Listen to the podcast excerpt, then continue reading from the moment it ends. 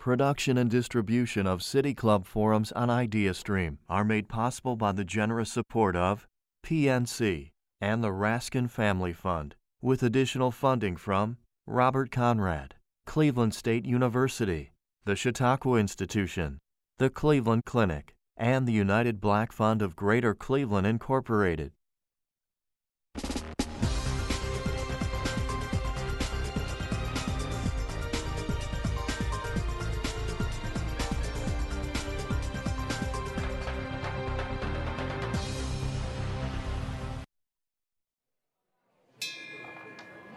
Good afternoon and welcome to the City Club of Cleveland.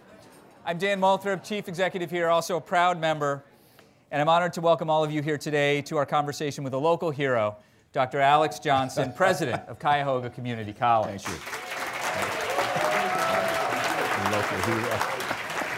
you. Wow. So we'll get into Dr. Johnson's story by and by, but let me just share a few, a few uh, details here more than 25 years of experience as a college president, the last seven of which have been here in Greater Cleveland leading Cuyahoga Community College.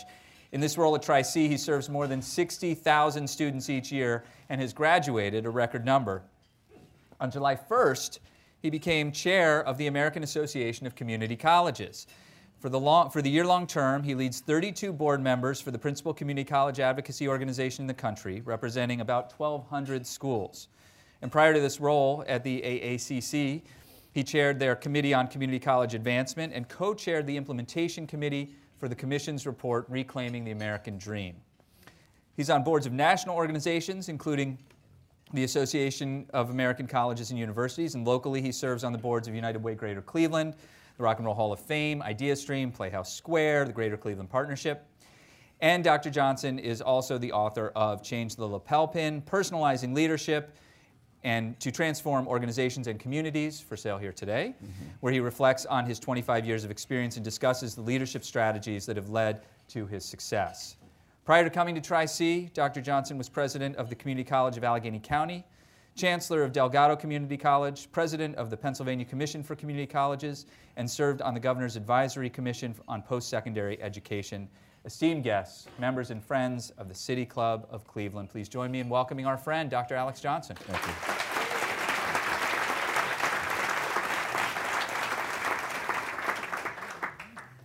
Dr. Johnson, I want to start um, noting the, the passing last week of a, a, really unparalleled leader in our community, Mort Mandel, who made a, some enormous contributions to higher education across Northeast Ohio and around the world but specifically to Tri-C. And I know you worked closely with him um, during your tenure.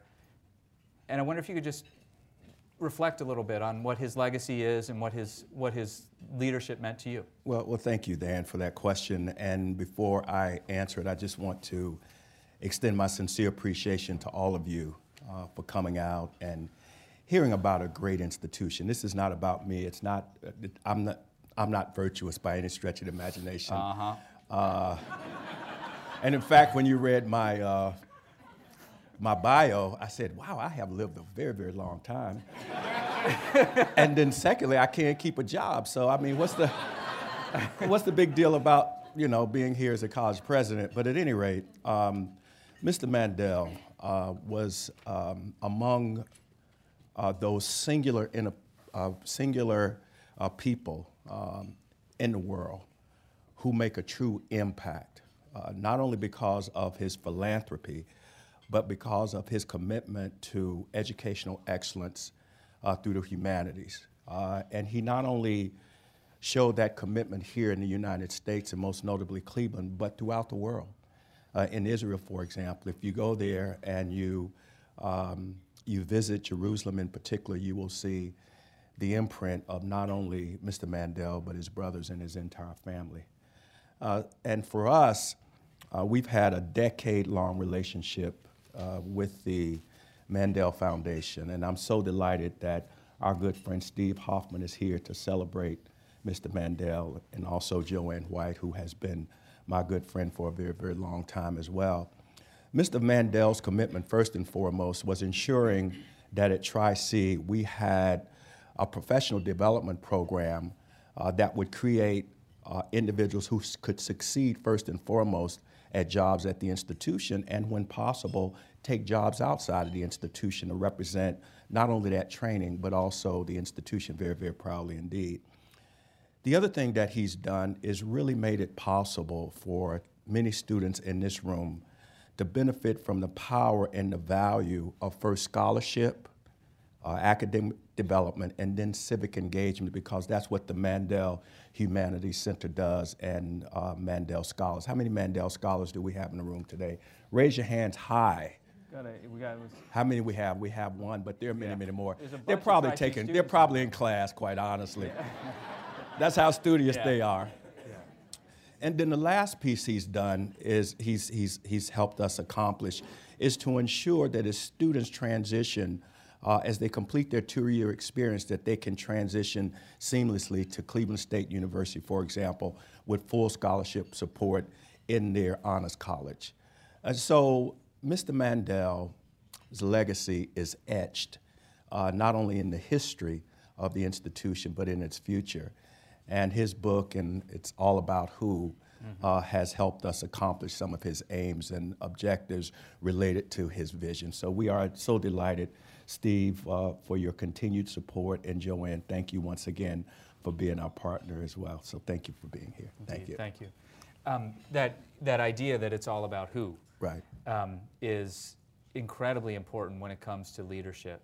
Um, the, I want to ask you a little bit about your role as a leader in our community. I want to get to, we'll, we'll get to some Tri-C stuff in Sure. a moment, but, I, but I'm really interested to hear from you on what it means to you to be a leader in Cleveland today, particularly in light of the, a speech that was given from this stage uh, a few months ago by Randy McShepard about the, the, the report that Policy Bridge put out called Missing in Action. Right. Um, the, you and I have discussed it uh, at length, but I, I'd love to, for you to talk a little bit more about it.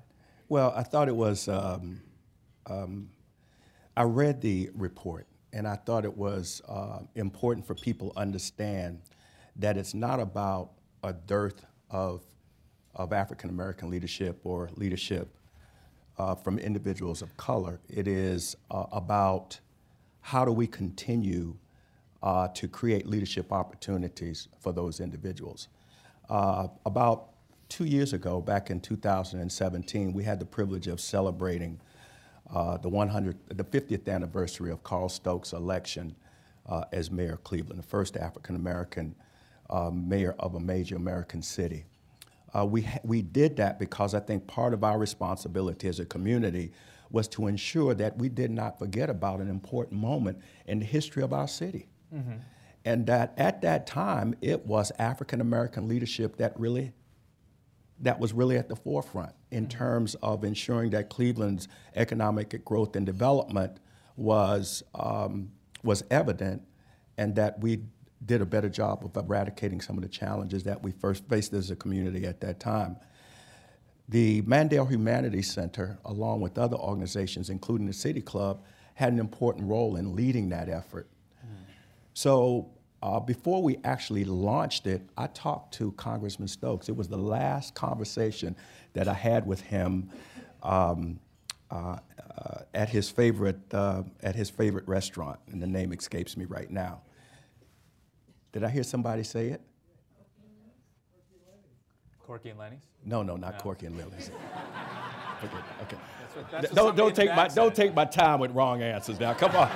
Either you know or you don't know. But I I had a conversation with him. That much is true.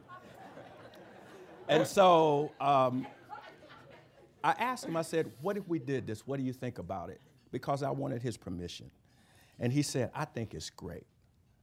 Carl would have loved the fact that his legacy lives on. It's being celebrated. As I went around, however, people said, well, you need to include uh, uh, Congressman Stokes in that as, as well. But he said to me, he said, he said, you know what? He said, I have a regret, and I'm going to share this with you. He said, we were so uh, committed uh, to focusing and developing our efforts that we forgot about, you know, promoting uh, and cultivating the next wave of leadership. So we actually lost a generation of leadership in our community. Now, it's coming to the forefront. We have some individuals involved in the Stokes leadership institute that is uh, being um, delivered in collaboration with our Humanities Center and uh, Marianne Crosley from the Cleveland Leadership Center. Uh, but now we're working toward ensuring that we don't miss that next generation. And as I look at uh, look uh, across the landscape, there's a lot of individuals who are coming to the pipeline who will be mm-hmm. taking on these, uh, these new leadership roles. So with respect to the report, it, was, it wasn't about the fact that black leadership is missing. It's just the fact that we are cultivating a new generation, and we cannot miss out on doing that continually. So those of us who are prospective leaders, we need to make sure that our shoulders are strong enough uh, to leverage and support the next generation as well. You carry a, yeah, yeah. You, you carry a, a unique burden, um, particularly in your role um, at Tri-C. There's a lot of a lot of leaders who are coming up through Tri-C, but also in your leader in your national leadership role at the American Association of Community Colleges. Um, talk about how you're how you're using that role right now, this national role. Um, you have a, a, a, big bully pulpit to, to make use of. Well, I mean, I'm fortunate. Um, at our institution, we have any number of professional development programs inspired by uh, Mr. Mandel, first and foremost. And at the national level, at the American Association of Community Colleges, there are an endless number of professional development programs as well. Uh, many of our, uh, my colleagues participate in the Future Leadership Institute, which is um, uh, conducted by the American Association. There's the Future Presidents Institute, and I happen to, have, um, to be an instructor in both of those. And so I'm able to share with them the things that we have done here in an innovative fashion at Tri-C to help them understand perhaps or to inspire them to understand what it is they need to do uh, to, to, uh, to promote excellence at their institutions and in their community.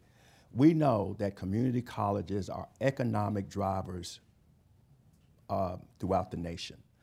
Uh, that we not only uh, promote the workforce and create the workforce, but we also are in, must be involved uh, in the community and not only in civic, civic engagement, but also community development as conveners around those things that are truly important to our growth and development uh, in our communities and our neighborhoods.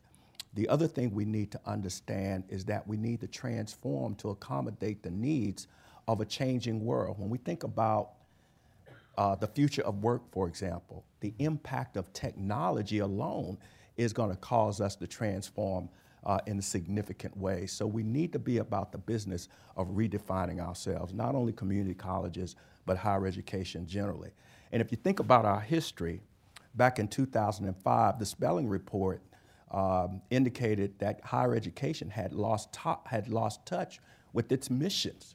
Mm-hmm. And then we have the American Graduation Initiative back in 2009. Mm-hmm. We were faltering as a system. We had fallen um, um, we had fallen with respect to um, uh, other countries that make up the Organization for Economic Cooperation and Development, and we need to make sure that community colleges in particular help us regain our competitive edge as a nation. Russia graduated more students this past year than we did. We ranked 14th out of the 39 nations, the countries of that organization that I just mentioned to you, the, o- the OECD. Really? Yes. That's shocking. Yes. Uh, enrollment is an issue for higher ed institutions across the country right now, um, and some have suspended operations even. Um, how's enrollment doing at Tri-C? Our enrollment is growing. Uh, this past year, we've, we saw an increase of about um, 2%. Mm-hmm. Um, and that's significant because what we've done is really uh, transform the institution to focus in a laser-like fashion on access.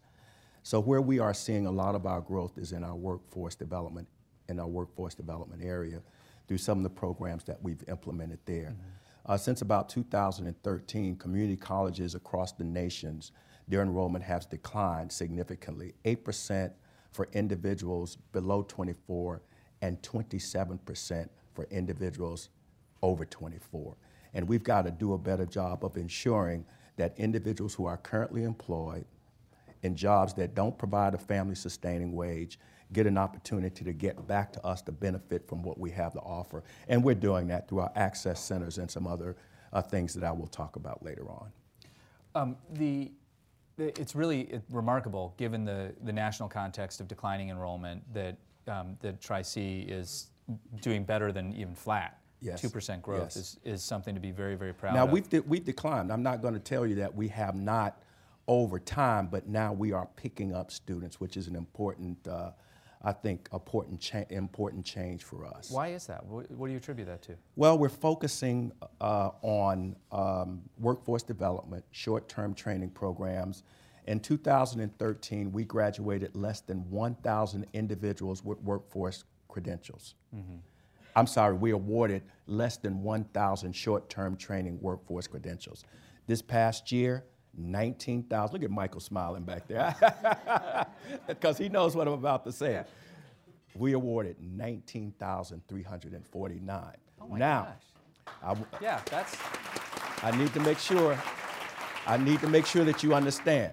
That means that we awarded multiple credentials to single individuals, in some instances four or five.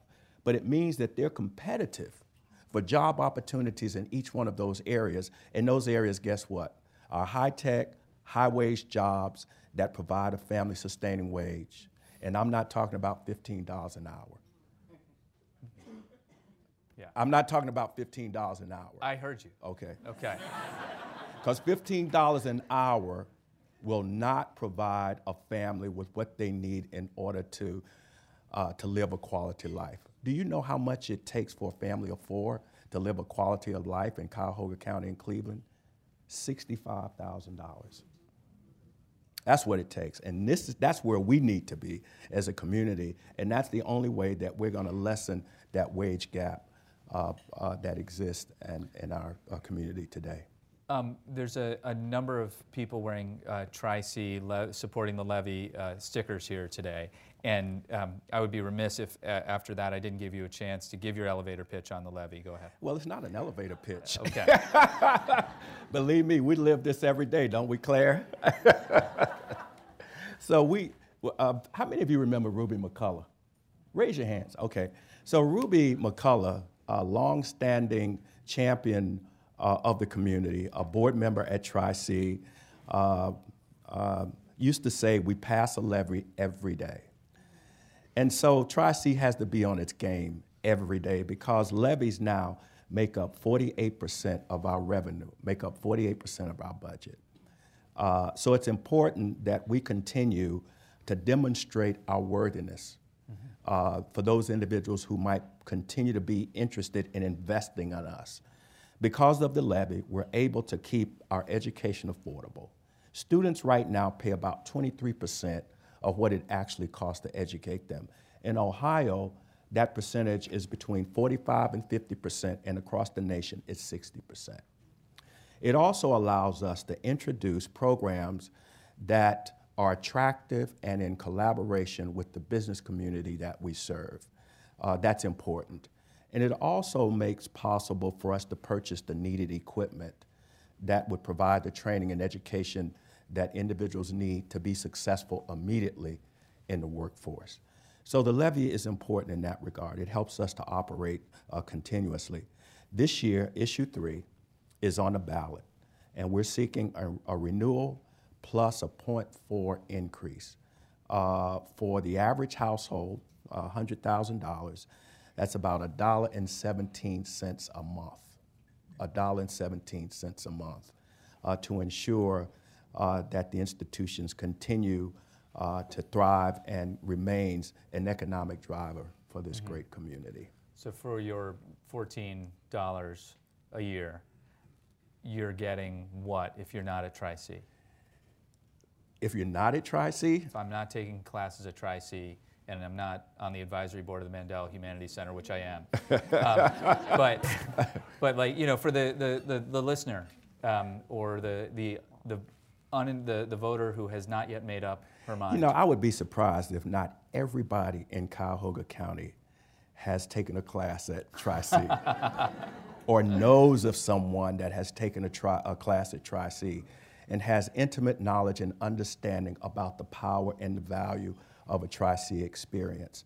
We have enrolled um, more, almost a million individuals since the college was founded back in 1963. We've graduated almost 100,000 individuals. So for those, uh, those folk who, um, who may not be interested in taking a class, I would encourage them to vote for the levy because of the return on investment. For every dollar invested in the institution, the return on investment is almost 10. The, for the average tax dollar, we get about five cent compared to the school systems, which get 61 cent. Mm-hmm. We retain 85% of those individuals that graduate from Tri-C, and they go into the workforce and contribute to the tax base. So there's a lot of reasons for supporting Tri-C other than making certain that if you take a course, it's more affordable. It's about the betterment of the community. It's about the lasting value that an institution of our caliber uh, brings, and it's the impact on the economy, which is truly important.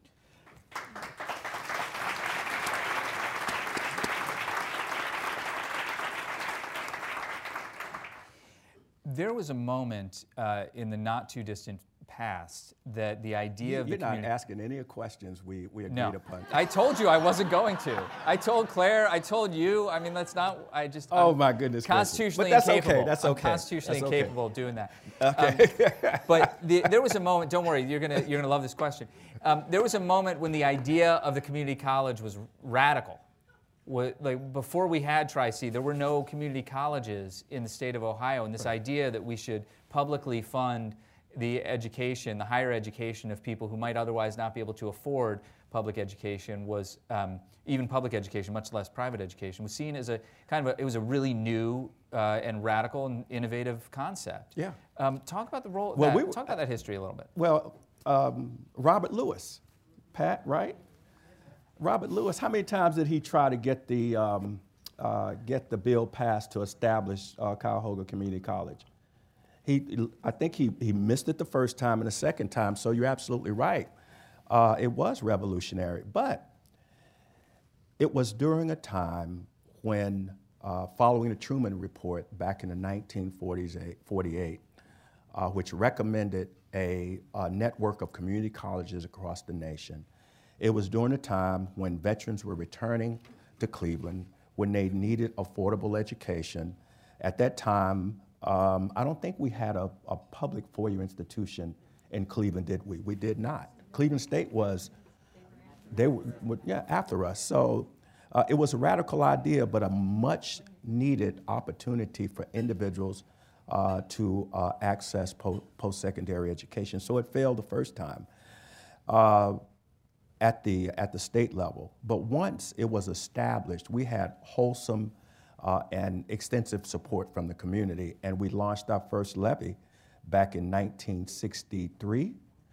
And that's when we were able to raise the funds to build our metropolitan campus and our western campus, uh, and ultimately the eastern campus, and now, now West Shore. It was revolutionary. Uh, during that time, the focus was on transfer programs. Uh, but now the focus is on a combination of transfer and workforce. Uh, and it's an important mission uh, that community colleges have and that they need in order to promote the betterment of their communities. How, how does Tri-C stack up with your counterparts around the country? you know what? You have to ask them, uh, quite honestly. Well, you, you know them all now. I, I know them all. I know them all. Uh, and you but, worked at half of them. But you know,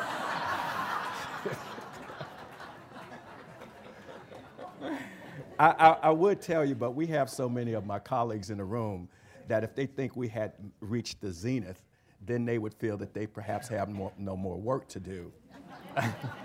but we are, we are, quite honestly, among the vanguard community colleges in the nation. When you think about the League for Innovation in the Community College, which is uh, uh, an organization comprised of 21 of the most um, innovative community colleges in the country. We are one of those. Uh, we, were, we were founding members back in the, in the 70s.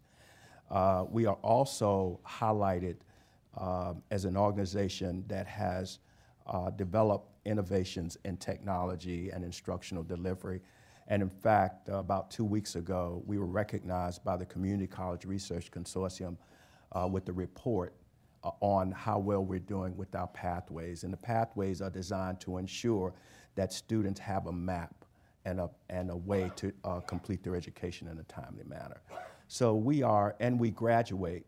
Um, um, we are number one in the state in terms of nursing graduates and health career graduates. We're number five, I believe, across the nation. Um, we do very, very well in the technology areas, and we're competitive in that regard. And we're much more competitive in the manufacturing area as well. And we are competitive also in transfer. So we, we stack up pretty well. One of the things we do need to work on, even though we have our graduation rate up to a meaningful level, we still have some ways to go in that regard. We're at 21% now, we'll be at 23% next year, but the average among community colleges is 25%. Somebody's saying, uh, see, when I announce these graduation rates, particularly in the future, I get this, this sideways look because um, uh, I'm always challenging them to do better. Uh, the other thing that we have to do is make sure that we, um, uh, students, regardless of their backgrounds, achieve at the same level. Our graduation rate is 21% overall, but when you take a look at those who may be economically disadvantaged or students of color, we still have some ways to go. Now, we've done well, but we have some work to do in that regard, and we are always very, very focused on doing that in, in a meaningful way. We have some of our students here, and they push me uh, to ensure that we put in place those things that will not only promote their achievement, but also uh, give them an opportunity to affirm their culture. So thank you for that push. When, when you say that it's, uh, that it's 21% or 23% and, and climbing, that doesn't mean that 77 or 79% No, no, aren't no. ever graduating. No, no, we're talking about, so over a four to six year period of time, we graduate uh, between 60, 70% of those individuals that come to us. Now, you got to understand that folk come to us to community colleges for, for different reasons. They may not all be interested in a degree, uh, but we've got to make sure that we do a better job of ensuring that those who are interested in degree earn those degrees in a timely manner. And. I feel like contextually it's important to remember, too, that you take everybody. We take everybody, but when we take everybody because that's our mission, but we also have to ensure that they can achieve their goals and objectives. And if it's a degree, that's great. If it's a certificate, that's important. If it's a credential, that's important. Some folk come to us, they just want to take one class. I had a gentleman who called um, uh, yesterday while I was on IdeaStream and said, Look, I needed 24 credit hours to improve myself and be promoted on the job. He talked about his experience at Tri C. And more importantly, he talked about the great professors that he had, including Aaron Altos, who is one of our math faculty members at the Eastern campus. So, as I indicated to you, the graduation rate is an important measure of, of, of, of achievement and quality. But students come to us for, um, uh, for different things. And rather than looking at the graduation rate, let's look at the graduation number. Uh, 10 years ago, we graduated 1,800 students on a, a larger student base. This past year, almost 4,300. That's impressive. Very 4,300, impressive. yes. We're going to uh, move to Q&A with the audience in a, in a second, but I wanted to ask you about a part of your work at Tri-C that's really important to me personally. Um, and I mentioned before that I serve on the advisory board to the Mandel Center for the Humanities, uh, the Jack Joseph and Morton Mandel Center for the Humanities. And I, it's important to me, that work, because I was an English major. We had a forum here um, with Anisfield Wolf in which literally to a person, everybody who asked a question identified themselves as a history major. These are like grown people, retired people. They're like, and I was a history major. And Yes, so, uh-huh. um, but you have talked a lot about innovation, and you've also talked a lot about preparing people for STEM careers. The humanities, there's always this sort of push pull in the popular conversations around, around STEM versus the humanities, and uh, I want you to just put it all to rest It's not right now. it- it's not. A, it's, it, it's definitely not an either or. Um, uh, we don't focus on technical uh, training and programs at the expense of a liberally educated individual, uh, and that is an important responsibility that higher education have, has that we cannot overlook. So the Humanities Center, uh, supported by the uh, Mandel Foundation, has a national advisory committee. It's made up of 10 stalwart individuals, including you, who represent the humanities in every way, shape, or form. Uh, one young lady in particular, Tia McNair, Dr. Tia McNair, is from the Association of American Colleges and Universities, and their primary focus is on creating opportunities uh, for individuals to engage in liberal education. But they also understand the importance of work. So as we think about the future of work, we have to uh, uh, understand that even a, although a lot of what we do is going to be around technology developments and enhancements, it still requires us to ensure that individuals uh, are liberally educated so that they become members of the world of ideas and the life of the mind. And we can never overlook that at all. So um, I hope that put that one to rest Thank you. you, sir. You Thank you very it. much. Dr. Alex Johnson, ladies and gentlemen. Thank you. Thank you.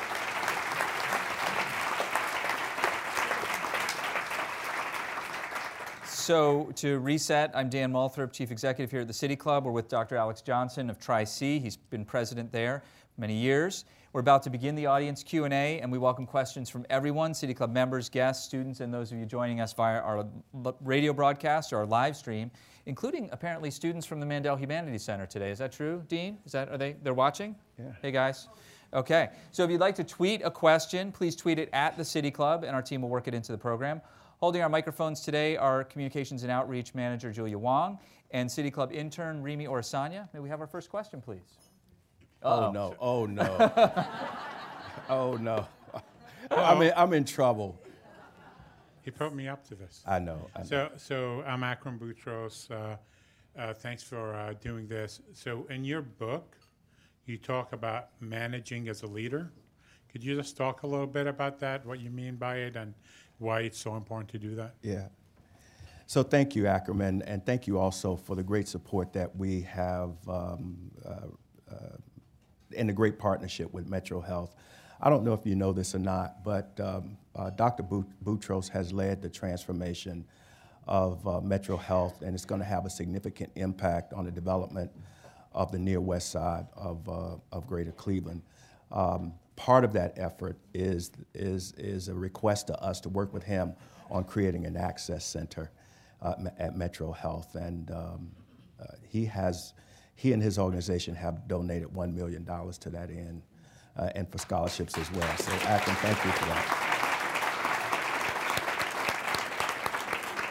Are you dodging the question? No, I'm not dodging. on a I'm only. Gotta clarify I'm only giving you props, man. What's Come it- on. what, what is an access center? Uh, what does that mean? Is that sort of a portal to get into to get to get into Well, ed? actually, it's much more than that, quite honestly.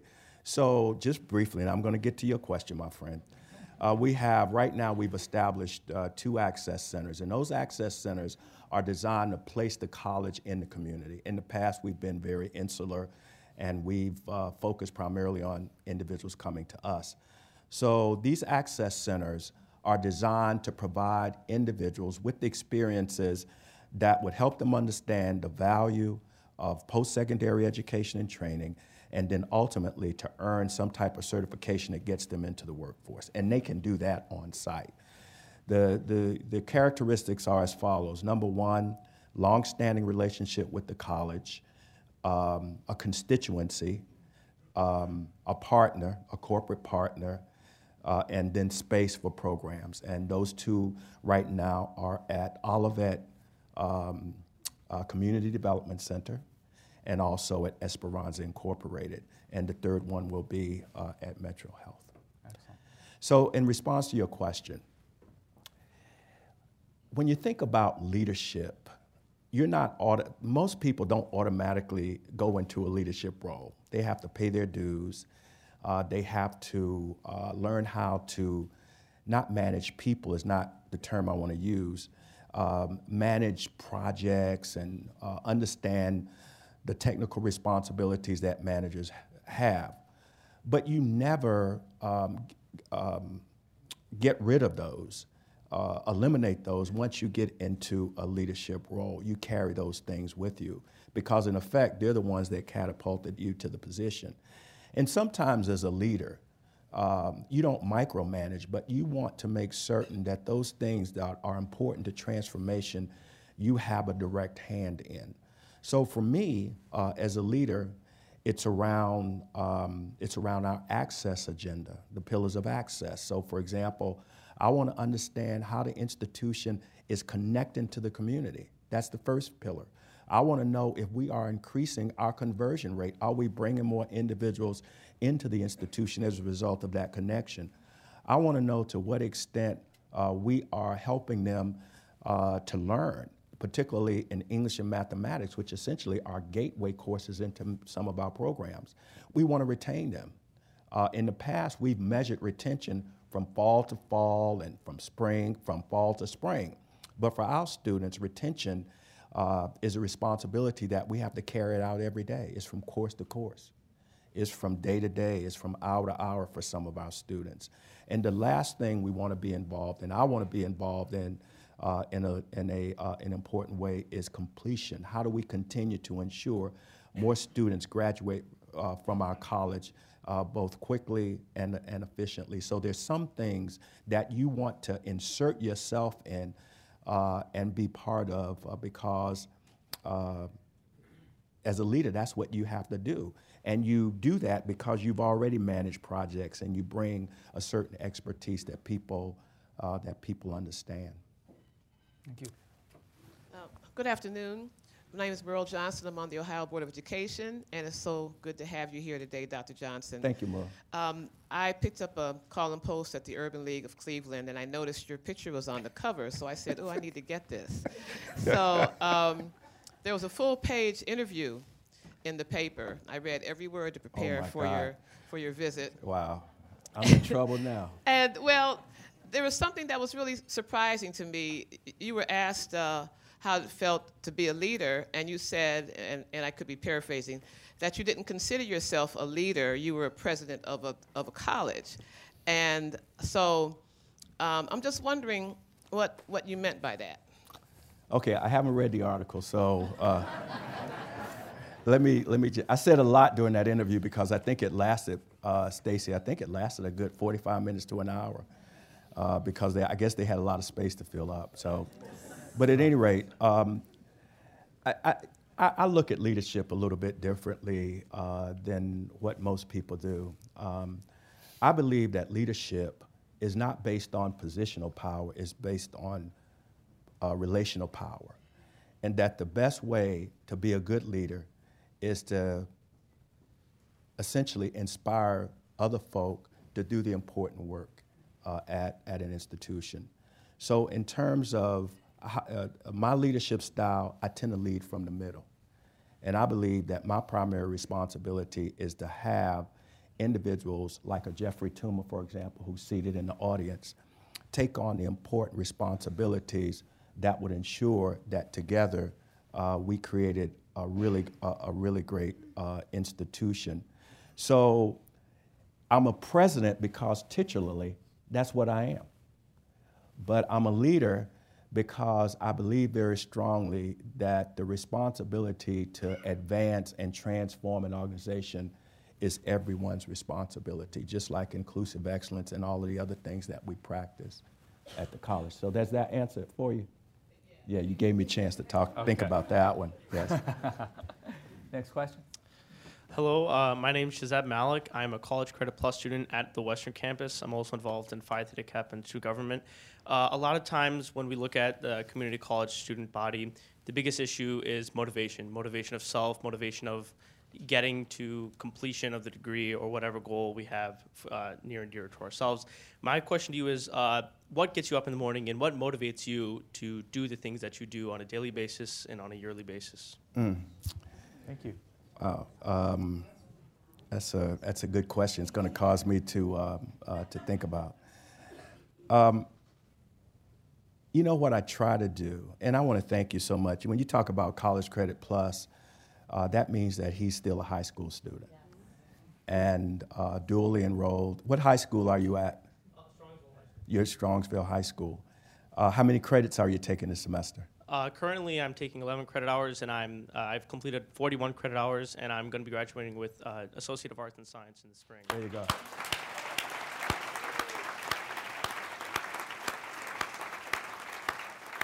So, And I wanna- so, so he's graduating high school with an associate's degree. Yeah, well, he's well. You know, oftentimes they graduate from college before they even complete their high school, right? Is that happening to you? No, so I, I had a friend who completed their degree actually last year in the in the winter, and they're, uh, currently she's working at Cleveland State on her undergrad, and she's in my grade. So Okay, wow. So, so you got competition. Strongsville is is, is really a great uh, school um, with, with with respect to dual and concurrent enrollment. But so the question is, how do we uh, enrich and enliven the student experience to ensure that students are more engaged? And uh, quite honestly, that was a difficult um, challenge, and it has been a difficult challenge for us. So, what we've done is really look to the four year model as a way to um, enliven the student experience. We want to make certain that students um, get uh, leadership development programming through student government. We want to make certain that they have uh, outlets, uh, including sports programs and the, um, uh, the, the uh, Triceratops. Uh, um, um, yeah, was uh, Stomp was a was an outcome of that. We want to make certain that there's uh, considerable interaction between faculty and students and staff and students outside the classroom, and we do that through a program called the Access Champion Program and care teams and things of that sort. So we're working on that, uh, but we still have a long ways to go. And the, and the Mandel Scholars is another example in our scholars programs in general. Uh, but yeah, He, he asked you, those, were, those are all really interesting, but he asked you what gets you up in the morning. Oh, okay. I thought he had forgotten about. So I've gone through. I've gone Yeah, through dual. have, I've gone through dual and concurrent. What gets me up in the morning? Okay, so every day, every day, and Stacy knows this, and Barb knows this as well. I try to have something on my calendar that really, really, like says, okay, I got to get there. I got to do this. So recently, uh, we've been working on our access centers, and I try to make all of those meetings. Claire knows that we have our levy meetings uh, on a regular basis, and I try to, I say, oh, get motivated for that. So there's certain things throughout the day that really get me up in the morning. But at the end of the, at, at the end of all of this, it's about how do we make it possible for more students to benefit from the power and the value of a Tri-C education. And everybody in the room that knows me uh, on a personal level knows that that's my that's my focus, and I'm always trying to figure out ways that we can we can do that better.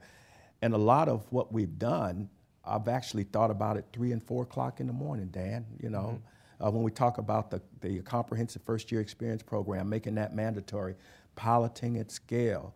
Uh, working with Jeff and others, for example, on the President's Council to ensure that there's ga- engagement at a meaningful level, and the list goes on and on and on. And that I think that comes from um, students like the one that just spoke and, and the kind of, of, of uh, humility uh, that they demonstrate, a, demonstrate uh, each and every day and what they ask of us um, as professionals. Thank you. Thank you very much. Next question. Okay.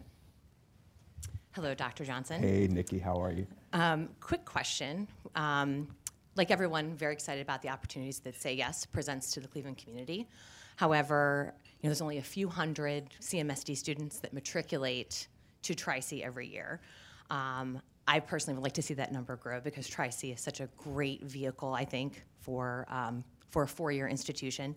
So how do we ensure that we can kind of keep that pipeline coming to Tri-C, increasing that pipeline, and then also ensuring that those students really aren't penalized by choosing Tri-C rather than going to Cleveland Right. State? So I, actually, I should ask Angela Johnson. I don't know if she's in the room or not to um, uh, to answer. Oh, there she is, right there, to answer that question for. You. Did you put her up for the, for the, that? No. so you're going to have to help me with the answers. But actually, in the Say Yes program, we've increased our enrollment of CMSD students. I think last year, Angela, we were around 200 or so that came without uh, Say Yes support. But right now, we're, we're about 250. Three, whoa, okay, so th- we're 310, so we have increased as a result of Say Yes. And so, uh, because our tuition is so affordable and Say Yes is less than dollars, we had to figure out a way to uh, provide an incentive for students to really come to Tri-C. And I think we've, we've established a program where some of those students will be getting a $1,000 uh, stipend. Is that for the semester or for the year? A year. A $1,000 stipend. Plus, they can delay the use of their Say Yes money until they transfer to a four-year institution, which means that they don't have to borrow money or depend on federal aid like the Pell Grant in order to support their education the last two years. So we have a, we have we we're working on it, uh, and I think the important thing about Say Yes, and this is something that I think a lot of uh, cities that have promise programs can benefit from. You got students have to have wraparound services. You just can't provide scholarship dollars and not think about the student's environment or the mm-hmm. things that they go through each and mm-hmm. every day. So, uh, bus transportation, uh, support uh, to, to stave off insecurities like homelessness and food are important responsibilities that we have that uh, I think will support the Say Yes program in a significant way. And I want to uh, give a shout out to the Say Yes folk for the work that they're doing in that regard. You know, Dr. Thanks, Johnson, Nikki. I want to clarify something for, I mean, I know the folks in the room here are pretty familiar with Say Yes. We've right. done a lot of forums about it. Folks who are listening may not know that, you know, what it is, this comprehensive program right. that's 120, 130 million that we've, um, the community is raising. It's um, raising, and it's at 92 it's million, at 92 which, million is, which right is, now. Which is a big chunk of money. That yeah. is not small. No. Um, uh, to provide scholarships for students in the Cleveland Metro School District and wraparound services right. to help the, take care of everything so that they're able to succeed. And lest anyone in the room or listening thinks that a $1,000 stipend is like too much. The other day, when I bought this handsome baseball hat right. with the Triceratops on it at the bookstore at the Metro campus, the woman in front of me in line was buying a book. It was $400. It was a single book for $400. I don't know what class she was taking, but um, that'll eat up your $1,000 stipend pretty quick. Yeah, it, and it will. And quite honestly, let me just say this to you. Um, because we know that the costs associated with education in some instances are just out of range uh, for a lot of our students, we've implemented a lot of free online educational resources. Mm-hmm. And we've been able to save, I think, somewhere between 12 and 15 million dollars uh, in book sales over the last couple of years. So last three or four years, David is here, Kuntz is here, so he would know better than I. But that's mm-hmm. that's a big deal. Thank you. Yeah, thank you. Do we have another question? Another student. Hello, yes. Dr. Johnson. Hey. Um, my name is Yuda Yamamoto. I'm a vice president of student government East, Eastern Campus, and uh, I'm an international student uh, from Japan. Um, uh, first of all, I really thank um, Dr. Johnson to be, be a really good um, president of the campus of the I'll, I'll take that. Yeah. Um, uh, uh, last year, uh, we, we had an opportunity to talk to Dr. Johnson, and I asked, um, we I feel there's a um, I, isolation between ESL student and Tri-C, and um, Dr. Johnson answered, uh, you, um, he, he, oh he, he um, you, you're gonna bring it back and talk to the campus president.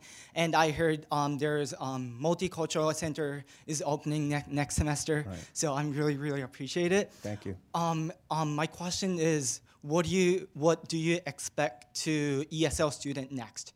Okay. Oh, are you asking me for something publicly or what? I mean, uh, b- both. No, yeah, yeah, he said yes. Okay.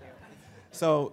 Um, um, we have increased our population of international students uh, and individuals um, um, who need English as a second language. Uh, uh, um, I mean, it, it, it's increased significantly, uh, particularly over the last three or four years. Uh, and one of the things that we know we have to do is recognize uh, the unique qualities and circumstances and culture that they bring to our institution and how they can help us transform uh, as an organization. Um, a lot of our international students are actually Mandel scholars uh, from throughout Asia, for example, and also Africa. um, and, and that's an important opportunity, I believe.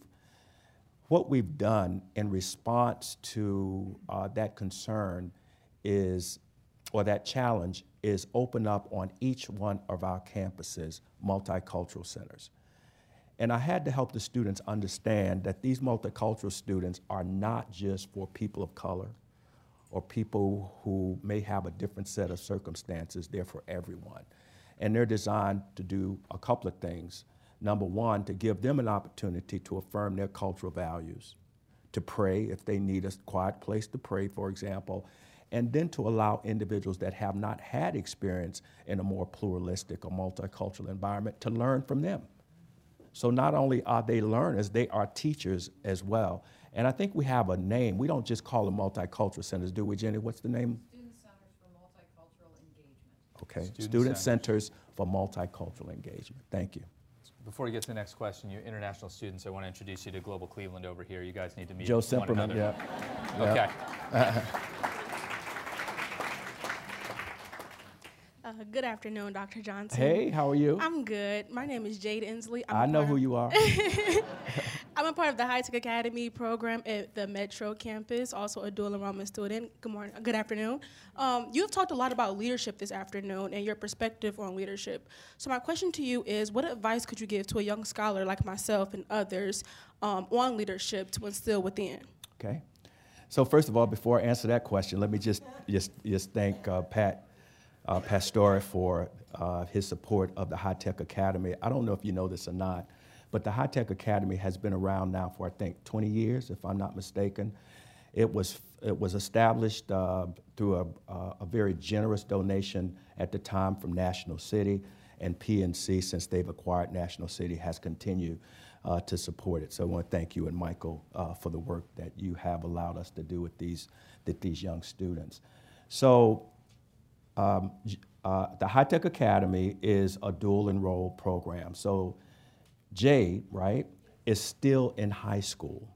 Uh, and I talked to her just about two weeks ago, and our hope is that she can continue her education at North Carolina A&T State University in Greensboro, historically black college and university.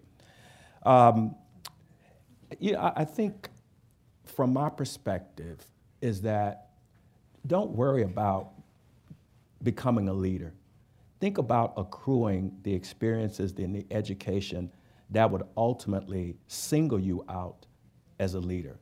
And in that regard, uh, you, you're prepared for any eventuality. So, what I would say to you and your, your, um, your classmates in the High Tech Academy is to keep on striving for excellence. And as you strive for excellence, everything else will fall into place. For me, I never coveted a college presidency. But other people, uh, when my time came, thought that perhaps it was a role that I, I could uh, fill. And I got a call um, from Carol Cartwright. How many of you know Carol Cartwright? From Kent State University, uh, who was my doctoral advisor. Uh, and I was at Winston-Salem State University as a vice president. She called, she said, Alex, there's a, a, a college a presidency opening at Cuyahoga. Would you be interested in it? And I said, wow, me as a college president? I said, and so eventually I got back to her and I said yes, and the rest is, is history. But continue to strive for educational excellence. Get as many experiences that you possibly can. Look around this room. There may be people in here like John Scory and Joe DeRocco and Nikki Jaworski that you, whose behaviors you want to emulate. I certainly do. And then use those as a basis of your leadership and then begin thinking about all of the technical skills that you need. For example, work on your emotional intelligence. How do I engage an organization? How do I create a vision? How do I develop strategic plans? How do I measure the effectiveness of the organization? So those are the things that I would uh, encourage you to learn about. And with that fantastic example of advocacy and leadership, um, we're going to close out the forum. Uh, today, we've been enjoying a conversation with Dr. Alex Johnson, president of Cuyahoga Community College. Our forum today is the Mandel Endowed Forum in Higher Education, made possible by a generous gift from the Jack Joseph and Morton Mandel Foundation.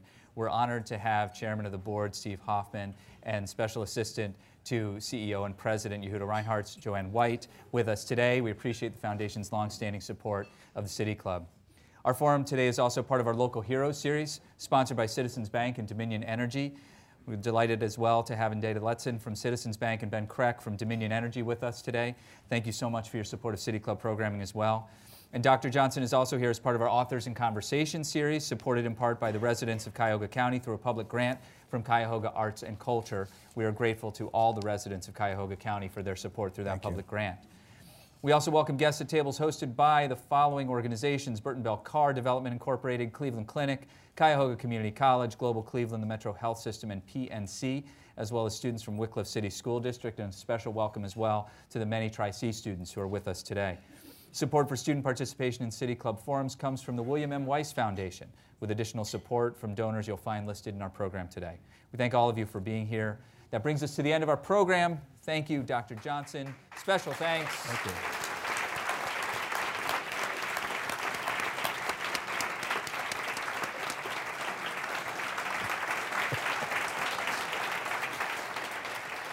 And, these people, uh, so there's, you're getting a standing ovation. I got the right wave, now. though. I got the wave. He's wave. trying to, trying to slow it down. Dr. Johnson, Thank ladies you, and gentlemen, our you. forum is adjourned. Thank you. Thank you, my friend. That was excellent. For sir. Thank information on upcoming speakers or for podcasts of the City Club, go to cityclub.org.